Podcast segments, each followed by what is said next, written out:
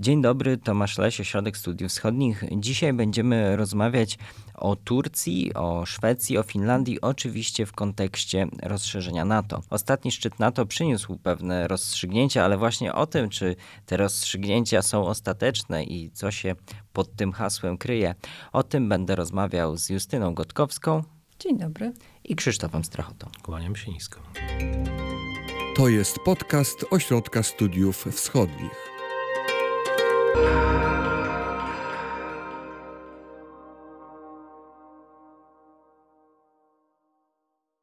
Może najpierw powiedzmy o tym e, rozstrzygnięciu, potem będziemy dyskutować o tym, czy jest ono rzeczywiście rozstrzygnięciem. Ale co się wydarzyło na szczycie NATO, co podpisano pomiędzy przedstawicielami Turcji, Szwecji i Finlandii?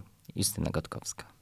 Na, w dzień a, przed rozpoczęciem oficjalnym szczytu NATO, czyli 28 czerwca, e, trzy państwa, czyli Szwecja, Finlandia i Turcja, podpisały trójstronne memorandum e, po e, spotkaniu na najwyższym szczeblu, spotkaniu, w którym brał udział e, prezydent Erdogan, premier Andersson, czyli premier Szwecji oraz prezydent Finlandii Sauli Niinisto. To memorandum zawierało kilka, kilka punktów, których wypełnienie od Szwecji i Turcji, Szwecji i Finlandii domagała się Turcja. Po pierwsze, zawiera zapisy o niewspieraniu przez oba państwa syryjskich e, organizacji kurdyjskich, e, politycznych i wojskowych.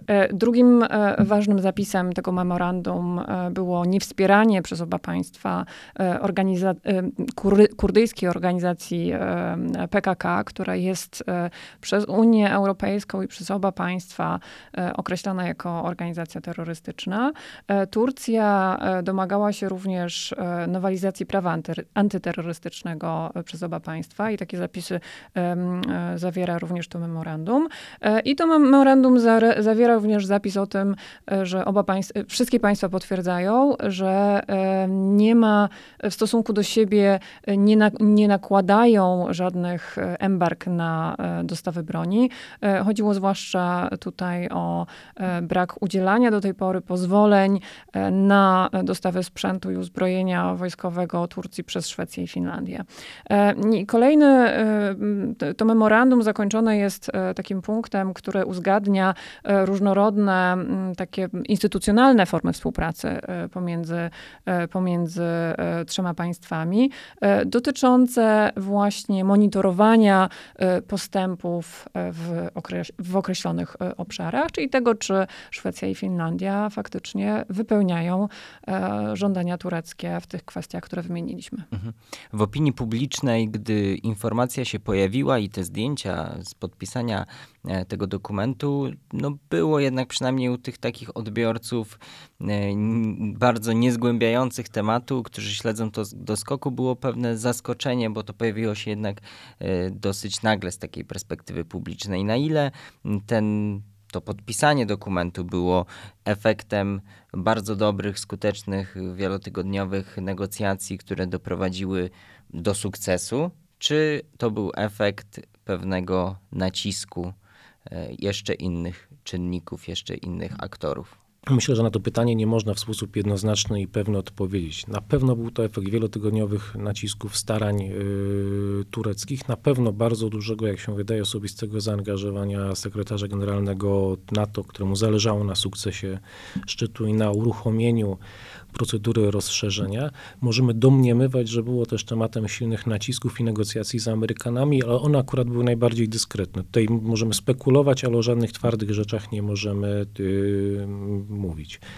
Z perspektywy tureckiej, która postawiła groźbę weta na początku maja w kwestii rozszerzenia no, była to okazja do tego, żeby przeforsować swoją własną optykę postrzegania kwestii terroryzmu i relacji międzysojuszniczych, uwzględniających turecką perspektywę. Ja może na chwilę cofnął się do, do tego memorandum, bo, bo Turkom udało się wprowadzić do dokumentu rzeczy, które dla nich są ważne, które może niekoniecznie są czytelne dla, yy, dla europejskiego odbiorcy.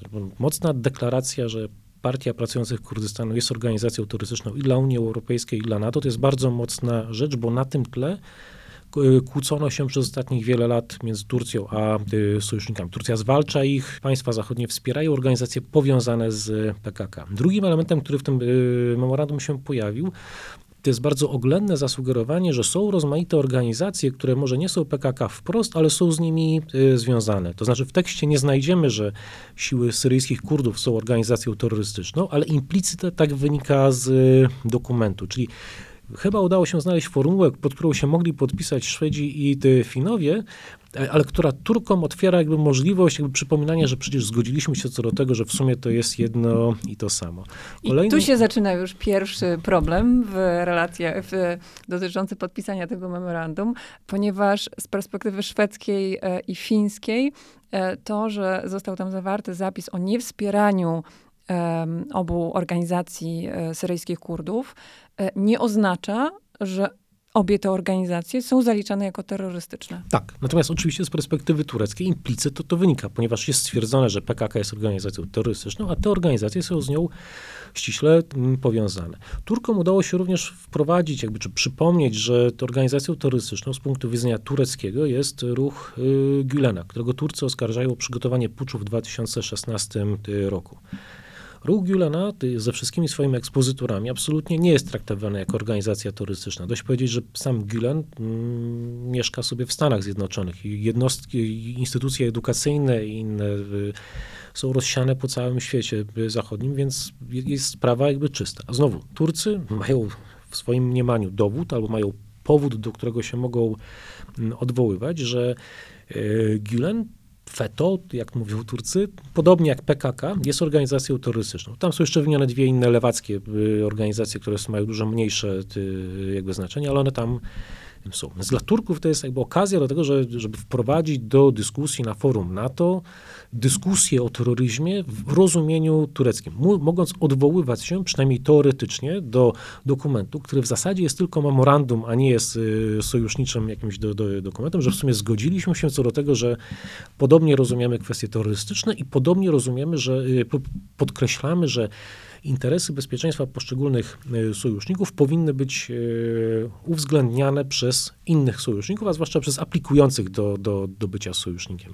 I tak samo jak w przypadku tych obu organizacji e, kurdyjskich w Syrii, podobnie Szwecja i Finlandia odnosi się do, do ruchu Gilena i do tych zapisów, y, które znalazły się w tym memorandum i również jakby nie traktuje tego ruchu jako organizacji terrorystycznej i również tutaj mamy jakby kolejny przykład odmiennego rozumienia, interpretacji zapisów tego memorandum, e, jak rozumiem, e, dosyć intencjonalny z obu stron. Z tego względu, że najprawdopodobniej nie było zgody na zdefiniowanie tych wszystkich organizacji jako terrorystyczne i tak jasne zdefiniowanie ich w tym memorandum, w związku z czym strony zgodziły się na kompromisowe mm, sformułowania, które zarówno Turcji, jak i Szwecji i Finlandii dają obecnie możliwość interpretacji e, tych sformułowań e, w, w zgodzie ze, z własnymi interesami. Przepraszam, dodał jeszcze tutaj, bo w memorandum te, te, te, te, mechanizmy współpracy między państwami na poziomie Ministerstwa Spraw Zagranicznych, na poziomie Ministerstwa Sprawiedliwości, na poziomie y, służb, które można interpretować jako pewien element po prostu koordynujący ty, współpracę tych trzech y, państw. Z punktu widzenia tureckiego i tak to również Turcy y, komentują, jest to niejako mechanizm recenzujący, czy Szwecja i Finlandia faktycznie wypełniają porozumienia podpisane w wymiarze trójstronnym. I Turcja wprost odwołuje się do tego, że, że będzie bardzo uważnie recenzować, oceniać politykę zewnętrzną i wewnętrzną Szwecji i Finlandii i od tego będzie uzależniała swoją decyzję o wydaniu ostatecznej zgody na y, członkostwo w sojuszu. Tak, bo to, co warto podkreślić w pierwszych takich może nieco hura optymistycznych narracjach i tweetach, które się pojawiały, mówiono o tym, że Turcja zgodziła się na członkostwo Szwecji i Finlandii w NATO, ale to nie, to, je, to jest chyba zbyt mocne określenie na znaczy, moment. Te, teoretycznie Turcja, Turcja po, poprzez podpisanie tego memorandum zgodziła się na rozpoczęcie negocjacji akcesyjnych oraz ich bardzo szybkie zakończenie, czyli podpisanie protokołów akcesyjnych, czyli przystąpienie do sojuszu zarówno Szwecji, jak i Finlandii. I w tej chwili mamy, jesteśmy na etapie ratyfikacji tych dwóch protokołów przez wszystkie państwa członkowskie NATO, w tym Turcję. Kilka państw te protokoły już ratyfikowało. Zobaczymy, jak długo to potrwa w Turcji i w innych państwach. I wydaje mi się, że ten proces w, może potrwać od kilku miesięcy do roku, a być może nawet ponad. I być może ostatnim państwem, które te dwa protokoły ratyfikuje, będzie właśnie Turcja. A jak y, będzie wyglądał właśnie ten proces recenzowania? Czy on jest jakoś określony w czasie? Czy Turcy narzucili, przynajmniej z tego co wiemy ze źródeł publicznych, narzucili jakieś konkretne kamienie milowe, co chcieliby osiągnąć, co chcieliby, żeby Szwecja i Finlandia zrobiły? Nie ma żadnego twardego kalendarza. Jest założenie, że wszystkim się spieszy i wszyscy deklarują wolną, dobrą wolę żeby to y, wypełnić. Ale znowu, w memorandum pojawia się sprawa ekstradycji, czy współpracy w sprawie ekstradycji podejrzanych y, osób. Oczywiście kategoria podejrzanej osoby wartej ekstradycji z perspektywy tureckiej, z perspektywy szwedzkiej jest skrajnie y, różna, ale już bezpośrednio po y, sukcesie szczytu y, Turcja zaczęła głośno mówić, że właśnie taka długa lista po raz kolejny do Szwecji i do Finlandii, zwłaszcza do Szwecji, płynie. I to będzie pierwszy kamyczek milowy sprawdzający intencje i sprawdzający efektywność podpisanego mm, porozumienia. Ale w założeniu, i to jest jakby przestrzeń dla Turcji, to jest jej siła, zostając na boku słabości tej, sytuacji tureckiej, która pozwala im dowolnie sięgać do, do, do, do wybranych e, case'ów, dowolnie podgrzewać atmosferę tego całego procesu i eskalować rozmaite żądania, które pod adresem Szwedów, Finów, ale w pewnym sensie też innych sojuszników mogliby mieć. I to może być rozciągnięte. W... Ja bym tutaj, jak będą wyglądały te procesy w obu państwach wypełniania tureckich żądań, ja bym rozdzieliła e, Finlandię i Szwecję. E, Finowie e, jasno mówią, że te zapisy tego memorandum Finlandia w większości wypełniła. Z tego względu, że ani nie wspiera organizacji syryjskich Kurdów, tak jak to robiła do tej pory Szwecja, ani ma znowelizowane prawo antyterrorystyczne.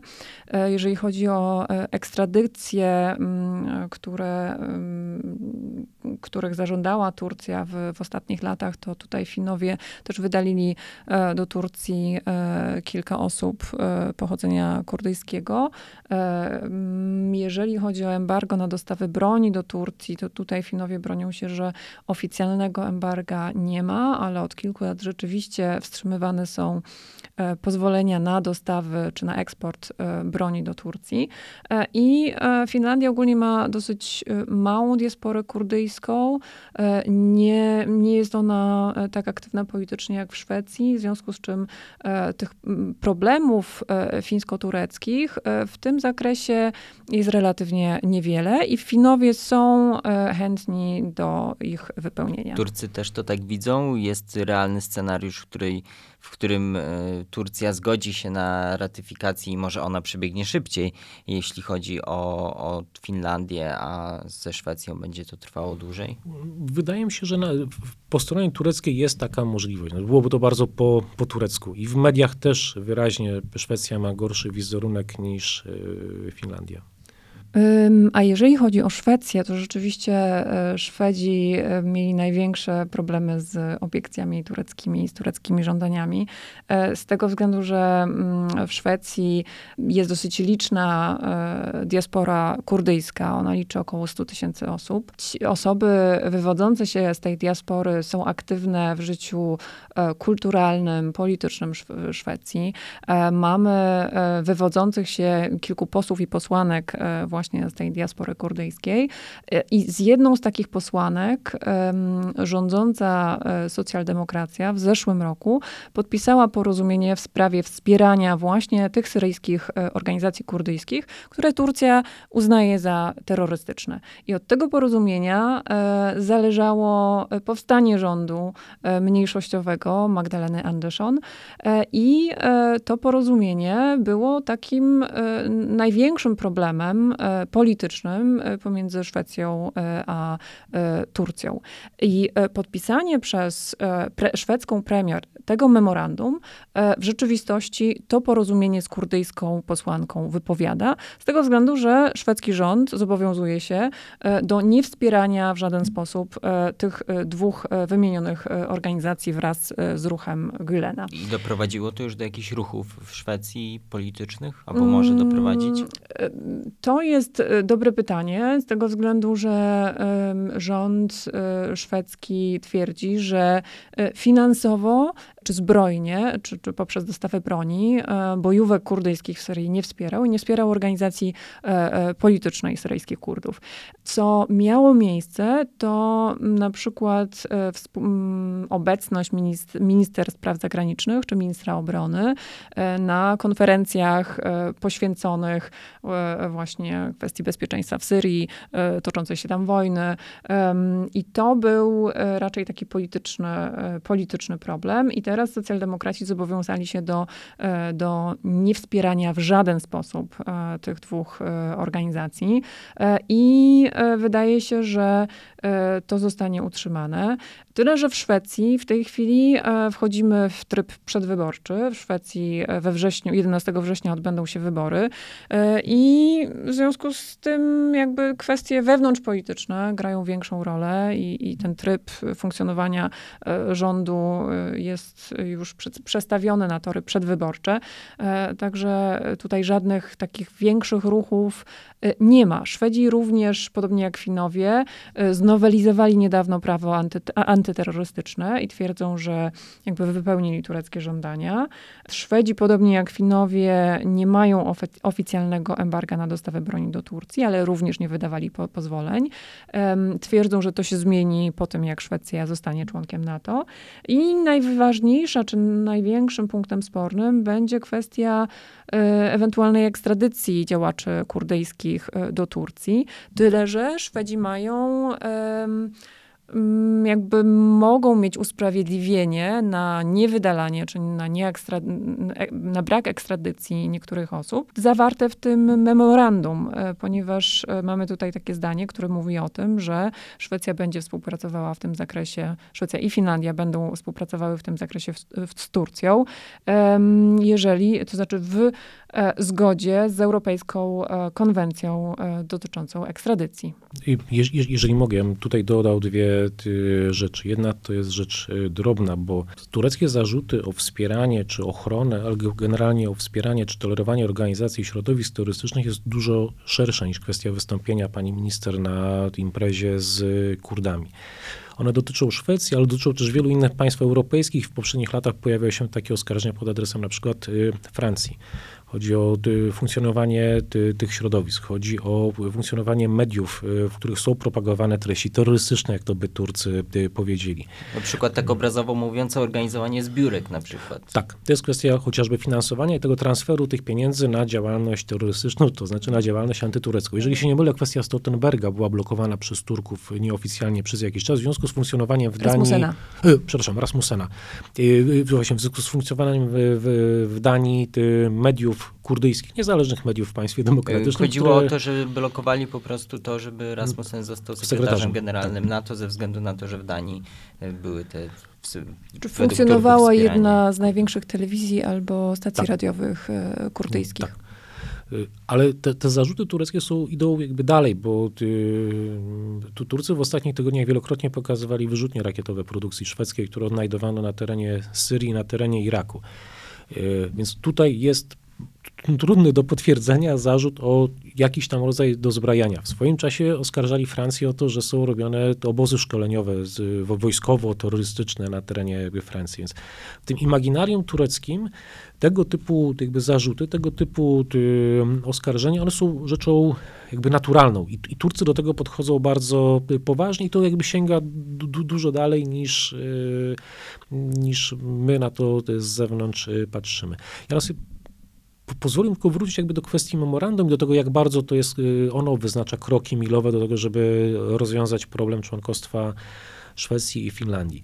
Memorandum jest ważne. Finlandia i Szwecja są bardzo ważne dla Turcji. To jest poniekąd poligon, case. To powinno być z punktu widzenia tureckiego y, rozwiązane. Ale to powinien być troszeczkę też taki pilotażowy projekt dla relacji z innymi państwami y, sojuszu. I tutaj część decyzji, czy część celów politycznych, które sobie Turcja stawia, wykracza poza Szwecję i y, Finlandię. Jeżeli oni domagają się od Finów i Szwedów takiego, a nie innego podejścia do terroryzmu, to de facto domagają się tego od całego NATO. Jeżeli domagają się tego od Szwedów i Finów, to zapewne oczekiwać będą, że w przypadku zbliżającej się ofensywy przeciwko Kurdom y, syryjskim w, w Syrii w najbliższych pewnie tygodniach albo miesiącach, sojusz również wykaże co najmniej zrozumienie w zwalczaniu terroryzmu przez państwo tureckie u swoich mm, granic. Problem embarga szwedzkiego na, na, na dostawy uzbrojenia dla ty, Turcji oczywiście był ty, bolesny, ale mało bolesny w porównaniu z relacjami turecko-amerykańskimi, gdzie Turcy zostali wykluczeni z programu F-35, gdzie zamrożono im pieniądze, które oni umoczyli w, w, w tym projekcie. Wstrzymano wysyłkę samolotów, które mieli już y, otrzymać. A co gorsza, z tureckiego punktu widzenia, nie wolno im również kupić samolotów F-16, które w pewnym momencie Turcy wpadli, że oni by chętnie te pieniądze zamrożone w F-35, których pewnie już nie, nie, nie, nie uzyskają, żeby je wymienić na, na F, F-16.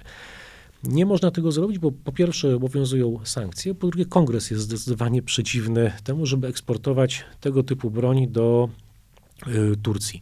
I całe te, te, te, negocjacje tureckie na temat członkostwa Finlandii i Szwecji, zorganizowane dookoła memorandum, tak naprawdę są adresowane tyle do Sztokholmu i Helsinek, co do Waszyngtonu i innych państw y, unijnych. I tak naprawdę sukces turecki byłby wtedy, kiedy NATO zacząłby inaczej mówić y, o terroryzmie który zagraża y, Turcji, czy gdyby doszło do przełomu w sprawie współpracy chociażby zbrojeniowej między y, Stanami Zjednoczonymi i y, Turcją. Czy Turcja osiąga w tym natowskim dyskursie i w ten definiowany sukces, który tutaj Krzysztof przedstawił? Czy są na to jakiekolwiek widoki? Trudno powiedzieć. Wydaje mi się, że zobaczymy na przestrzeni następnych miesięcy, czy zostanie uruchomiona sprzedaż, czy zostanie zatwierdzona sprzedaż samolotów F-16 dla Turcji, e, czy e, turecka ingerencja kolejna w Syrii, jakie jakie ona wywoła reakcje w sojuszu. Ale ja bym chciała jeszcze wrócić do właśnie szwedzkiej i fińskiej percepcji e, tych tureckich obiekcji, ponieważ w, tym, w tych szwedzkich dyskusjach bardzo i fińskich dyskusjach bardzo często pojawia się konstatacja, że E, po pierwsze, e, te mm, tureckie obiekcje mm, dotyczące wspierania terroryzmu przez Szwecję i Finlandię e, są tylko pretekstem do wyhandlowania pewnych kwestii, czy uzyskania pewnych kwestii właśnie w Stanach Zjednoczonych. Tu chodzi przede wszystkim o dostawy broni, być może szerszych kwestii dotyczących problemów Turcji z Grecją i nie dotyczy to tylko obiekcji szwedzkiej, Turcji wobec Szwecji e, i Finlandii. E, a po drugie, w tych dyskusjach w Szwecji i e, Finlandii często pokazywane jest, że prezydent Erdogan tymi obiekcjami wobec członkostwa obu państw sojuszu gra przed wyborami prezydenckimi i parlamentarnymi w Turcji. Z tego względu w oba państwa ostrożnie, mm, są ostrożne, w, czy rządy tych państw e, z dystansem trochę większym podchodzą do tych tureckich żądań e, i również pod swoją opinię publiczną e, łagodzą wymowę tego podpisanego memorandum. Czy takie spojrzenie jest, bo jak rozumiem, to spojrzenie jest związane z tym, że no, wybory będą w Turcji wtedy Erdoğan zmięknie. Ja bym powiedział w ten sposób. To podejście do Skandynawów jest w połowie prawdziwe, czyli w całości nieprawdziwe. Oczywiście jest tak, że Turcy grają z Amerykanami. Turcy grają rzeczy dużo większe niż e, kwestia e, Skandynawii, ale to nie oznacza, że e, są gotowi serio. pominąć jakby te, te, te, To są kwestie pryncypialne, to są kwestie zasadnicze, to jest możliwość wychowania sobie nowych członków NATO już na samym początku i nie da się dotrzeć do Waszyngtonu bez rozwiązania sprawy ze Szwecją i Finlandią tak, jak to sobie Turcy wyobrażają. Czyli jeżeli Sztokholm i Helsinki myślą, że sobie poczekają, jak się Amerykanie Ameryka, Amerykanie dogadają jakby z Turkami, to wydaje mi się, że to jest jakby nie, nie, nie bo droga do Waszyngtonu wiedzie przez Sztokholm z perspektywy y, tureckiej. Druga sprawa. Prawdą jest to, że y, kwestia rozszerzenia, kwestia y, sporów ze Szwecją i Finlandią będzie, jest i będzie istotnym elementem w polityce wewnętrznej tureckiej wobec zbliżających się wyborów, połączonych wyborów prezydenckich i parlamentarnych, do których dojdzie w sytuacji kryzysu gospodarczego i tak naprawdę narastającego kryzysu społecznego i politycznego. Ono się planowo powinno odbyć na y, wiosnę 23 roku, natomiast nie możemy wykluczyć, że one się, y, że dojdzie do nich y, wcześniej. Tylko teraz znowu, to nie jest rzeczywistość państwa demokratycznego, znaczy gdzie, gdzie mamy kampanię wyborczą, czteroletnią kadencję i, i, i zmianę zupełnie tematu na kolejną kampanię wyborczą, bo to są rzeczy, które są w Turcji obecne, chciałoby się powiedzieć, od zawsze albo przynajmniej od dawna. Nawet jeżeli władza i opozycja nie zgadza się w 100% co do tego, czym jest ruch y, Gülena, to zasadniczo władza i opozycja, za wyjątkiem prokurdyjskiej partii HDP, absolutnie zgadzają się co do tego, czym jest PKK. I y, Zarówno władza, jak i opozycja zgadza się co do tego, że Turcja jest przez sojuszników traktowana w sposób nierówny, nieadekwatny do, do wagi ty, Turcji. Absolutnie zgadzają się co do tego, że Grecja prowadzi agresywną politykę wobec Turcji i może to robić tylko dzięki wsparciu Amerykanom. Że Amerykanie zachowują się nielojalnie wobec Turcji, bo wspierają złych Kurdów y, na Bliskim Wschodzie, uzbrajają Greków, którzy wiadomo, że uzbrajają się nie przeciwko jakimś zewnętrznym wrogom, tylko przeciwko sojusznikowi z NATO i tak dalej, i tak dalej. To nie są jakby tematy, które dzisiaj są wygodne do tego, żeby je wyciągnąć na, na potrzebę kampanii wyborczej, tylko to są pewne takie istotowe, tożsamościowe problemy tureckie, które są obecne w każdej kampanii wyborczej, które, y, od których nie jest wolna prawie żadna siła polityczna. Myślę, że część z partii opozycyjnych dużo ostrzej by artykułowało te obecne żądania tureckie, niż robi to y, obecny rząd. I znowu nadzieja, że się uda to przeczekać, że to jest tylko taka sztuczka, taki, taki pomysł na, na, na, na kampanię wyborczą, a potem to, to, to, to, to przyschnie, jest Mm, chybionym, wydaje mi się. E, ja chciałam wtrącić, że tak z mojej perspektywy osoby, która obserwuje NATO już od lat, e, organizacja jest organizacją, w której zawiera się kompromisy.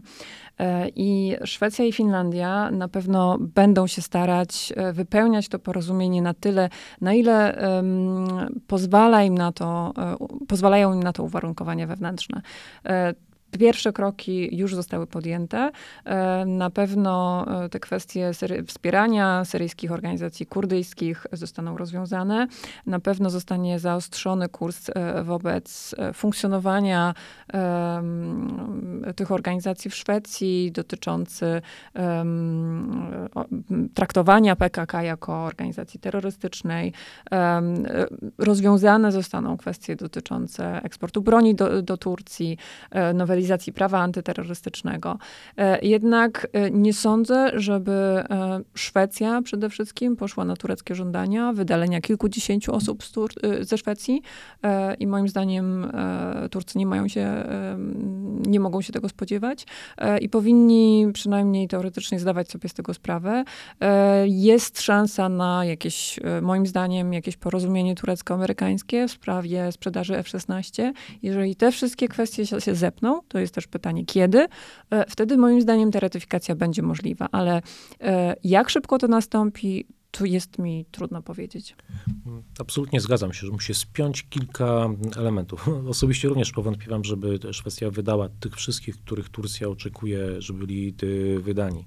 Przypomnę, że to jest problem nie tylko między Turcją a państwem szwedzkim, czy Turcją a NATO, ale Unią Europejską. Turcja miała zablokowany proces liberalizacji wizowej, między innymi ze względu na zaostrzenie y, prawa mm, antyterrorystycznego. Tutaj Szwedzi mają, że tak powiem, mocne papiery. Kwestia niezawisłości sądów y, w Turcji z punktu widzenia europejskiego jest sprawą dyskusyjną. To się może w, w, dużym stopniu będzie się musiało docierać i nie wiadomo, w którą stronę się uprze. Turcy też są dosyć pragmatyczni. Myślę też, że niekoniecznie muszą podchodzić do tego, że to każda jedna głowa, którą, o którą wystąpią, będzie im y, wydana. Zobaczymy, jak to będzie się rozwijało.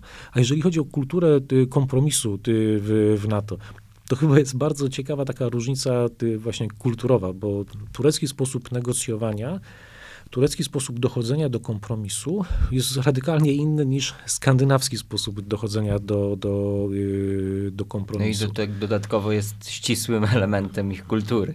Tak które zresztą narzucają im partnerzy. Jeżeli sobie popatrzymy na sojusznicze i strasznie bliskie, niezbywalne relacje turecko-amerykańskie, to, to, jest to na każdym kroku grożenie sobie najgorszymi rzeczami, oskarżanie siebie wzajemnie o najgorsze y, rzeczy.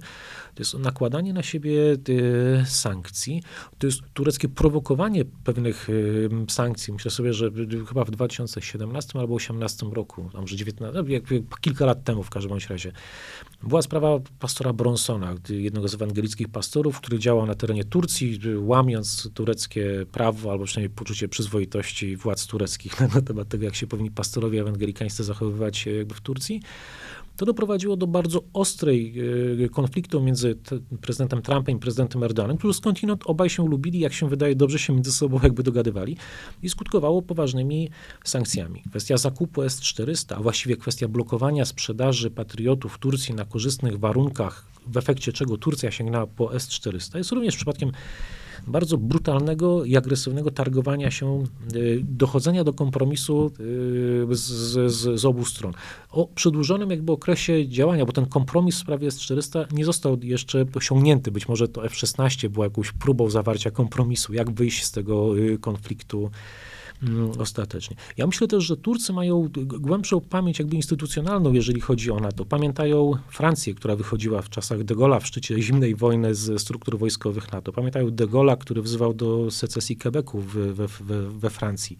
Pamiętają Greków, którzy byli wyrzucani ze struktur wojskowych, a potem przyjmowali. Sami też mają poczucie, to już z innego teatru unijnego, przebywania w poczekalni y, członkowskiej przez kilka czy kilkadziesiąt lat, zależnie jak to yy, policzymy. Ale bez wątpienia jest to radykalnie inna perspektywa, radykalnie inna wrażliwość, radykalny jest system targowania się. Jak rozumiem, te różnice w kulturowym podejściu do negocjowania też są pewnym problemem.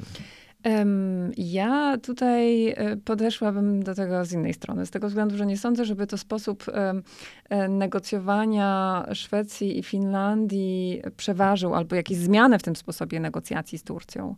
E, oba państwa przed szczytem sojuszu w Madrycie praktycznie pogodziły się, że nie dojdzie do żadnego porozumienia z Turcją. E, Finowie przekonywali swoją opinię publiczną, że mimo najlepszych starań i mimo obietnic prezydenta Erdogana, e, jeszcze tam z kwietnia tego roku, że nie udało się uzyskać ostatecznej zgody Turcji na to, na to rozszerzenie. Tak podobnie Szwecja, stojąca przed wyborami, tutaj obserwatorzy szwedzkiej sceny politycznej politycznej nie liczyli się z tym, że e, obecny socjaldemokratyczny rząd pójdzie na jakiekolwiek ustępstwa, jeżeli chodzi o, o te dwie or wspieranie organizacji e, kurdyjskich w Syrii, które wymieniłam, ponieważ od tego mógłby zależeć e, wynik wyborów i to, na kogo swoje głosy odda część kurdyjskiej diaspory w, w Szwecji.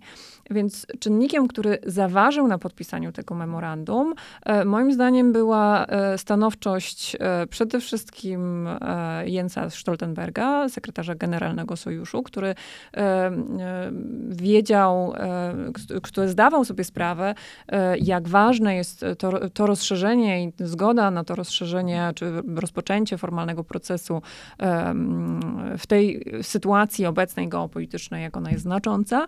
E, I kluczowe znaczenie najprawdopodobniej, moim zdaniem, ale to są tylko spekulacje, e, miały prawdopodobnie rozmowy e, turecko-amerykańskie. Więc moim zdaniem tutaj e, Szwedzi i Finowie e, nie przyłożyli się do tego sukcesu negocjacyjnego, i moim zdaniem również Szwedzi zostali przyciśnięci trochę do ściany przez sekretarza generalnego i zgodzili się na zapisy, które mogą być wykorzystywane przeciwko socjaldemokratom w kampanii wyborczej przed wyborami do parlamentu w Szwecji. Także tutaj tą stroną, która doprowadziła do podpisania tego memorandum, i doprowadziła do przynajmniej e, połowicznego rozwiązania tej sytuacji, e, był e, sekretarz generalny NATO i moim zdaniem z tyłu po cichu Amerykanie. Jeszcze cię dopytam o te wybory w Szwecji. Czy ich wyniki, przejęcie władzy przez opozycję mogą to wszystko wywrócić do góry nogami? Jakie jest jednym słowem podejście opozycji? Paradoksalnie socjaldemokraci, czy poparcie dla socjaldemokratów e, w Szwecji rośnie, mimo że socjaldemokraci w kwietniu e, zmienili e, swoje zdanie o 180 stopni dotyczące członkostwa Szwecji w NATO. Mimo, że zgodzili się na memorandum, na podpisanie tego memorandum z Turcją, mają w tej chwili poparcie rzędu 30%. Jest to naprawdę, naprawdę dobry wynik, który, jeżeli się utrzyma, gwarantuje im e, najprawdopodobniej utrzymanie się u władzy w takiej czy innej e, koalicji, ale gdyby doszło do zmiany władzy w Szwecji i do przejęcia e, czy tworzenia rządu przez konserwatywno-liberalną opozycję, tutaj nie będzie żadnej zmiany. Moim zdaniem będzie to nawet na plus, ponieważ na plus pod względem, pod chęci. względem chęci wstąpienia do sojuszu, pod względem chęci pójścia e, na kompromis e, z Turcją pod względem inwestowania w obronność szwedzką. Te partie konserwatywno-liberalne, które w tej chwili znajdują się w opozycji już od lat, opowiadają się za członkostwem Szwecji w NATO i w kwietniu ogłoszenie decyzji o ubieganiu się o członkostwo Szwecji w sojuszu, ono miało miejsce w obecności zarówno premier Anderson, jako i e, lidera e, konserwatywno-liberalnej opozycji. Wybory w Szwecji już 11 września, a trwa cały czas proces ratyfikacji i także też tureckie recenzowanie i obserwowanie e, tego wdrażania tego porozumienia szwedzko-fińsko-tureckiego. My to wszystko będziemy obserwować na osw.waw.pl, na naszych podcastach i także na naszym YouTubie. Tymczasem dziękujemy za uwagę. Dziękuję. Dziękuję bardzo. I do usłyszenia w kolejnych odcinkach.